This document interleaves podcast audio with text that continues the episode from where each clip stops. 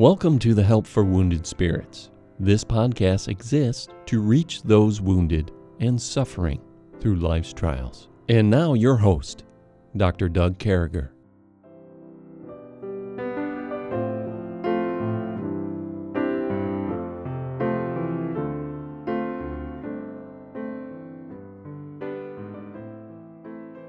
Great to be back with you folks today. We're always excited when we have the opportunity to do this podcast, and uh, we're on podcast number uh, 79, and uh, we're talking about this idea of the comforter. We're really just going to look at one verse there in John 14, but we're going to be moving around and talking about how the comforter helps us. And, and friends, those of us with hurting hearts more than anything else, we need the comforter. Uh, we need that comforter who who's going to comfort us in trials and tribulation to get us through. And so we're on John chapter 14 and verse number 16. And as always, we're uh, honored to have uh, Stephanie Wesco with us from Indiana. And I'm out here in uh, uh, the rainstorm and uh, considering building an ark any day here, but only joking. We we know that the Lord has uh, is not going to flood us anymore. The Bible tells us that. but it sure is pouring, so you're going to hear some rain going on in the background from time to time. But over here in the book of John, chapter 14 and verse 16, it says, "And I will pray the Father." And he shall give you another comforter that ye may abide with you forever. So, so he's praying to the Father, and we're getting this comforter, and this comforter is the Holy Spirit, friends. And I don't know about you, but I don't know where I would be as a Christian, as somebody without the comfort of the Holy Spirit, without the Holy Spirit being in my heart. Uh, folks, when we get saved, the Bible says that we're sealed with the Holy Spirit of God. And that Holy Spirit, and you've heard his voice. You, it's that still small voice in your mind that says you shouldn't do this or you should do this or you know this is right, you know this isn't right. It's that it's that little voice that that that gets us to learn more, that challenges our thoughts, that brings us to the place we got to go. And uh, some other verses that I like as we talk about this, we find in Second Corinthians 1, 3, and 4. Blessed be God, even the Father of our Lord Jesus Christ, that the Father of mercies and the God of all comfort who comfort us in all tribulation, in all our tribulation, that may be able to comfort them which are in every trouble, any trouble, by the comfort wherewith we ourselves are comforted by God. So we see a lot of things there in 2 Corinthians 1, 3, and 4. It's, it's blessed be God, and He comforts us in our tribulation. And then, Stephanie, He tells us that we might be able to comfort somebody else because we've been through that. There's a lot going on there, man. As we talk about comfort and and and we're going on, it says that you know we get comfort, and then and the Lord's promises are real, and uh, he's he's telling us, and and he tells us in verse 18 that he will not leave us comfortless that uh, that he will come to us and it's about comfort. It's about the holy spirit of god here and the comforter coming from god. And so stephanie as i as i pass this over to you and uh, certainly there's been times there's uh, as you've went through these struggles these tribulations that you've looked to the comforter and and and, and i mean what is the comforter to you well, he's the one that gives me the strength I need to get up in the morning and to get through my days. And he's the one that brings the truths of God's word to mind. Um, he's the one who intercedes for me when I don't even know how to pray. Yeah. I know that he's there before the throne of grace interceding on my behalf. Yeah. And um, he takes those groanings, you know, that I can't even put into words and intercedes for me. And um, that's a huge that's a huge comfort in and of itself to know when I don't even know how to pray. Um, when all that comes out is Lord help. Yeah. The Lord knows exactly what I need and his spirit is there interceding for me. And you know, I think of um, I it's kind of ironic I go back to this passage now, but um, I was thinking about Psalm 91 and, um, you know, the picture the comforter in the form of, or the Holy Spirit comforter in the form of a dove. Um, when we think of, you know, when Jesus was baptized and um, the Holy Spirit descended on him in the form of a dove, and the dove symbolizes peace. The dove symbolizes comfort and being at rest, and um, that makes me think of Psalm 91 and thinking of, you know, the comfort, who's the comforter? He's that place of um, protection under the shadow of God's wings. He is that um, that place where we can feel safe, you know, as we abide in Him and just that, that refuge. have that communion yeah. with the Lord. Yeah, there's just a rest that comes with that. And um, at the end of Psalm 91, David said, speaking, you know, this was God speaking through him. He says, Because he hath set his love upon me, therefore will I deliver him. I will set him on high because he hath known my name. He shall call upon me, and I will deliver him. I will be with him in trouble. I will deliver him and honor him with long life will I satisfy him and show him my salvation. And the Holy Spirit is the one that is with us in trouble. Yeah. He's that one that when we're in the midst of those scenarios of life that leave us um, lower than rock bottom. Yeah. And um, those places are very real and um, very scary for, yeah. for different you know forms of trauma. But those places are real, and the Holy Spirit is the one that gives us comfort, that gives us peace, that gives us um, He gives us that stability, so that we don't sink in the quicksand um, and do something foolish. And um, you know, he's that still small voice. He's not going to be thunder, thunder. He's not going to be lightning. He's not going to be, um, you know, he's not going to be that thing that you know leaves you in awe. He's going to be that still small voice that is there when you're suffering. Um, when I look think of um, the Beatitudes in Matthew five, and Jesus said, "Blessed are they that mourn, for they shall be comforted." He's that one when we're mourning, when we've um, had a loss, when we've been through um, a disappointment or a heartbreak that leaves us in pieces. He's the one that comforts us. He's the one that picks us up that puts us back together. And the other thing about um, the comforter that I think is huge is in verse 17 of John 14, where Jesus said, Even the Spirit of truth, whom the world cannot receive. You know, there's there's two spirits in this world. There's the spirit of truth and the spirit of error and lies. Yeah. And um, the spirit of truth isn't going to be the flash in the pan.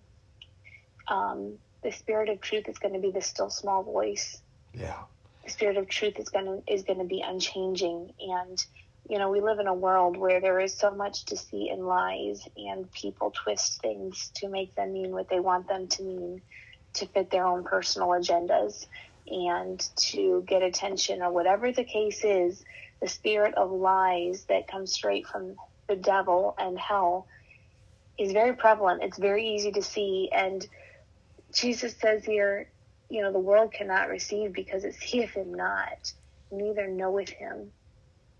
And there's something very precious of knowing that as we knowing that as we walk with God and his spirit lives within us, that truth gives us a stability, that truth gives us a peace because truth is unchanging.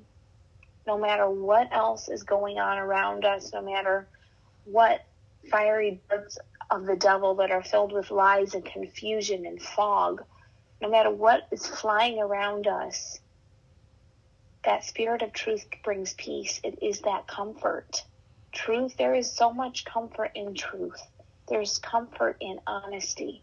And that's we as Christians that should that should like consume us that we are his rep you know we are Christ's representation and our lives should be characterized by the Holy Spirit living out that truth, living out that honesty, living out that transparency, because that gives people stability and trust and peace if they know that we as a Christian are truthful, that we are honest. There's just so many aspects here to what the Holy Spirit does in and through us. But the truth to me is a huge factor because we live in a world that's filled with so much confusion and lies and twisted, you know, facts that are twisted to meet agendas. And it's just, it creates just this, for me, this overwhelming fog sometimes of what is really going on here. and yet knowing that the spirit of truth is unchanging is Yeah. a huge source of comfort for me.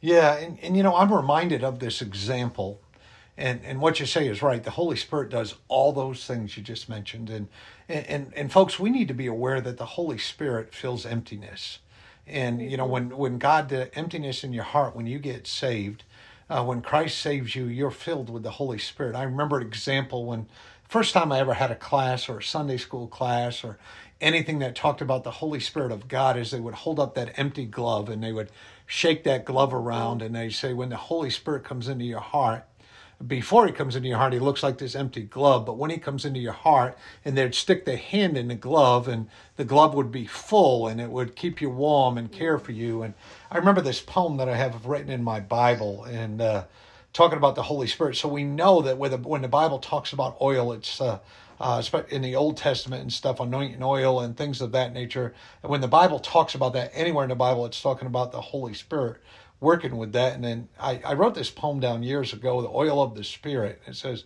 A fish cast out of water will not last very long. A bird with no singing would not be would be a very sad song. A frog without his croak would be strange indeed. So it is with God's children, of his spirit we have need. Without his anointing oil, we're so helpless and small. We won't bury, uh, we won't burn very brightly. No one will notice us at all. And that's a poem I wrote down by Bill Kochman, K O C H M A N. But when we think about that, uh, you know, we are a fish out of water without the Holy Spirit of God.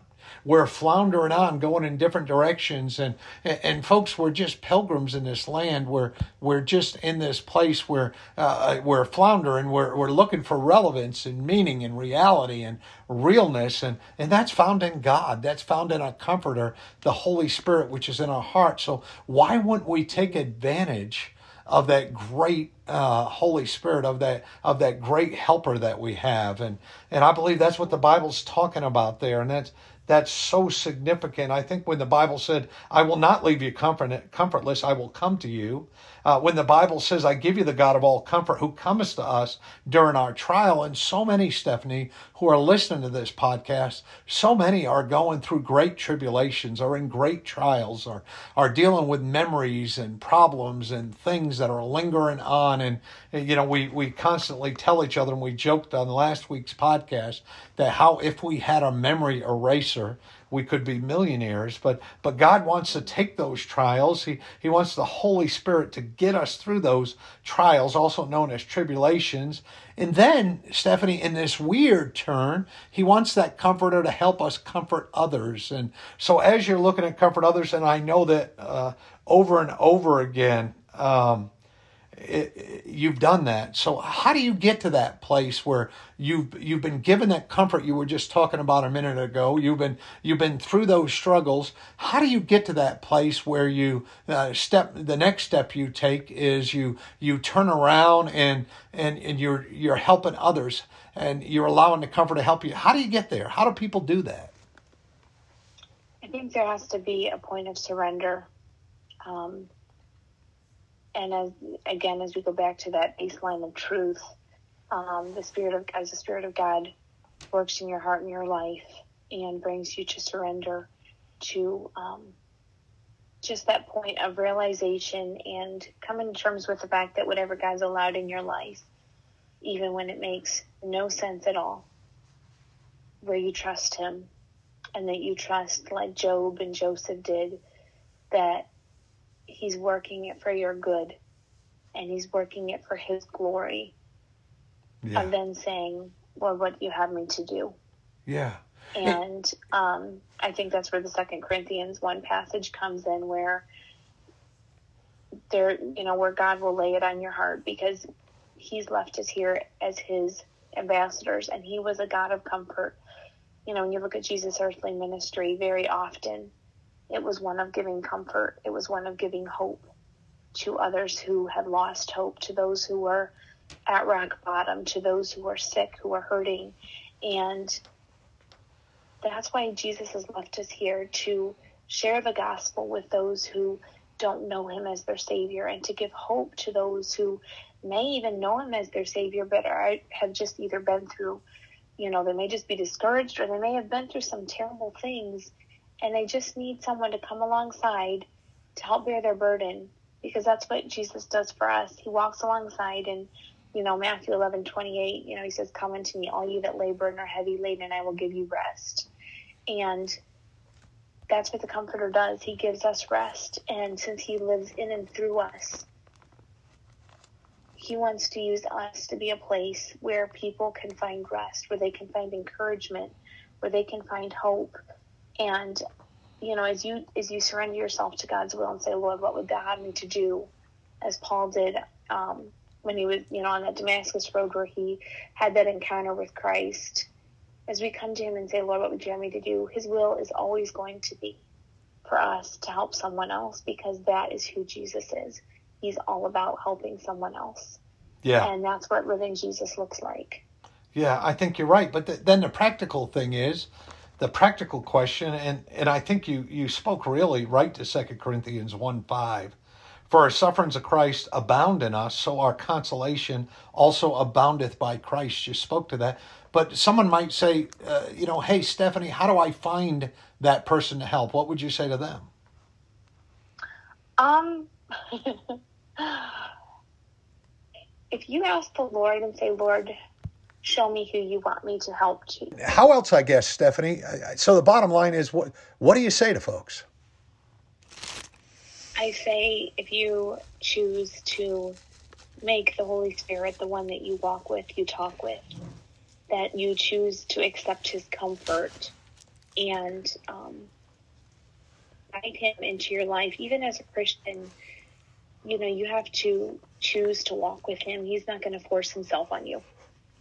And, but if, you know, as you choose to accept His comfort, His peace, yeah, and His working in your life, He'll do exceedingly abundantly above anything you could have dreamed in your life, and He will lead you. He will guide you in a, in the path that God has planned for your life, and He's that twenty four seven companion. Um, yeah. Will rebuke you when you're in sin, and um, who will comfort you when you're doing right and you suffer for it.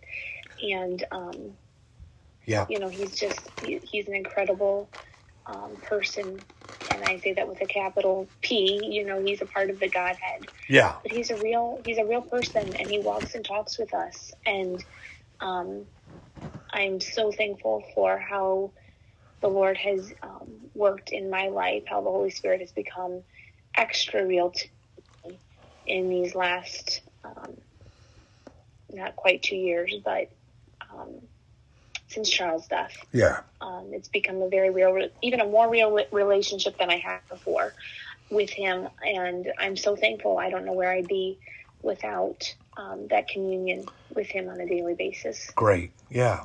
Yep. Exactly. And, and and let me close by just saying this, friends. I I think it's very clear here that uh, we need the Holy Spirit. The Holy Spirit is real.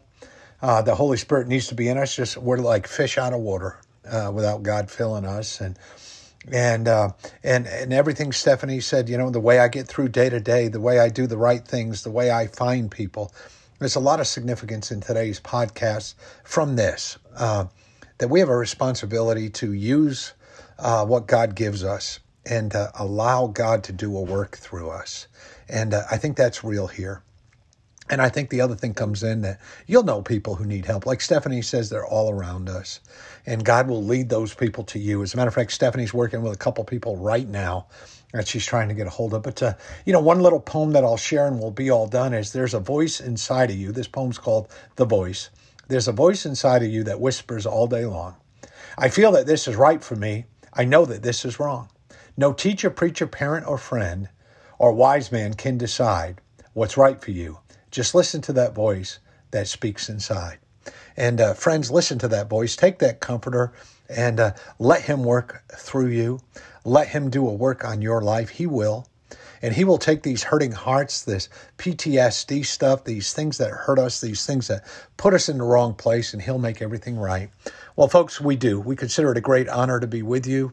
Uh, we pray for you on a daily basis. Pray for us. Stop by and visit us on Help for Wounded Spirits and uh, certainly drop us a line, find us on our private pages. We're just we're just honored to be with you. May God bless you, and uh, may God keep you until we all talk again. Thank you. Thank you for listening today.